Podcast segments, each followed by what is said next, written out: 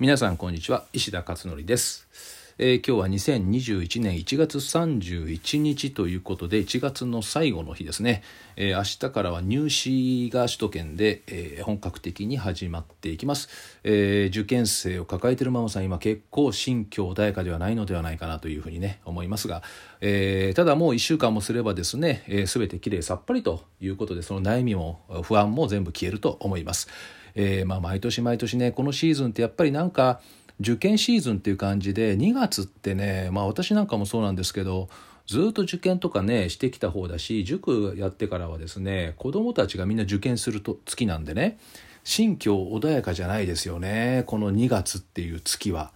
これねだからもうずっと何十年もこういう経験してるとですね2月がなんかこうワクワク系にはなかなかならないですよね。なんかこうじじじっとっていうかねなんだろうなこの不安みたいな感覚不安までいかないか、なんかこうね落ち着かない感覚の月ですよね。えーなのでよくね分かりますよそのね気持ちは。まあでもまああとちょいでね終わりますので、えーなんとかあ頑張っていきましょうっていう感じですね。えー今日ブログに書いたのはですねあの実はあ今日寝不足でして、えーなぜかというと、まあ、昨日夜ママカフェプライム夜遅くまでやってたんですけど、まあ、これはこれで毎月やってるのでね、まあ、あの別に問題ないんですけどおこれね夜ね結構2時間以上喋ってると交感神経がバリバリに働いてね結構寝られないんですねすぐね。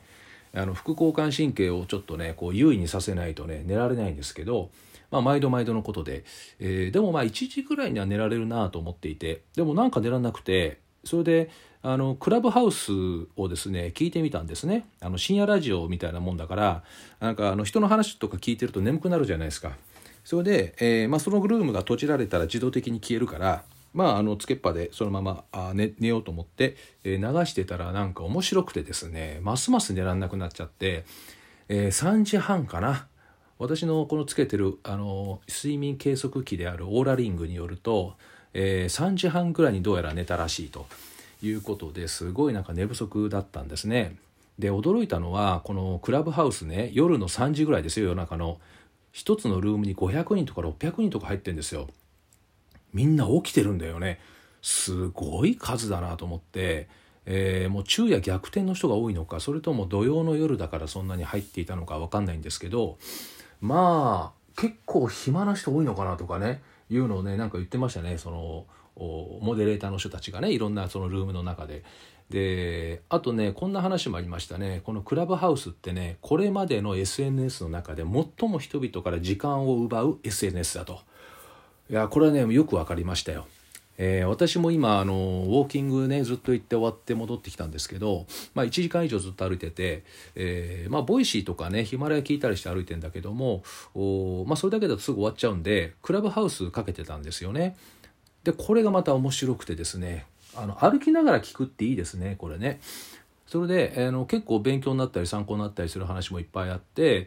でなかなか終わんないんですよこれダラダラずっと続いてるのでこれ始まる時間は決まってるけど終わる時間が決まってなかったりするんでなんかダラダラダラダラってでどうしようかなと思ってもうキリがないのでもう一旦切って今音声収録をねこうやって今してるんですけどどんな風になるかね今後の展開ね。えーで私もまああの明日明後日か2月2日の夜9時半からあ部屋をルームを作ったんで、えー子育て教育の雑談をですね大学人大学院の時の仲間と、まあ、2人とも私含めて3人でやるんですけど2人とも若くてですね、えー東大の大学院のゼミの時に一緒だった人間なんですけど、えーその3人でですね、えーいろいろざわざわと彼らすごい活躍してるんで、えーいろんな情報いっぱい持ってるんですよ。でそんな話をちょっと引き出したいなと思って、えーじゃあちょっとやろうかっつってですね設定をしてみました。でただ私自身はねこのクラブハウス 3, 3日前か4日前ぐらいに入ったんですけどねだから1週間ぐらい後で、まあ、2月2日で設定したんだけどいや世の中はですね動きが早い。あのクラブハウスに入った人たちもうガンガンやってますねルーム作って。もうね一日いくつもやってる人もいますね。で入ってる人たちは若い人がまず多いでしょ。からいわゆるインフルエンサーと言われてるね YouTuber だったりとかインスタグラマーだったりとか Twitter のねすごいアカウント持ってる人だったりとかあとまああの芸能人だったりとか、えー、あとまあ政治家も一部入ってるのかな？という感じでですねとにかくねそれぞれの各界の動きの速い人たちは全員やってるね。これはすごい。しかも入ってるだけじゃなくて自分でルーム開いて参加してガンガン喋ってるっていう。でフォロワーなんかすぐ何万人とかつけていくようなねそういう人たちが今このわずか数日で大活躍してますね。いやこれねすごいなと改めてねこの勢いっていうのかな思いました。それで、えー、それを受けてね今日のブログではですねこんな話を書いたんですけど、えー、好奇心がやっぱり行動力の原点エネルギー源なんでこの好奇心ってやっぱすごい重要なんですよね。で大人になっていけばなるほど好奇心っていろんな、ね、意味で薄れていっちゃうということで子供の時ってすごく好奇心強いじゃないですかでも大人になるとすごく薄くなっちゃうんですよね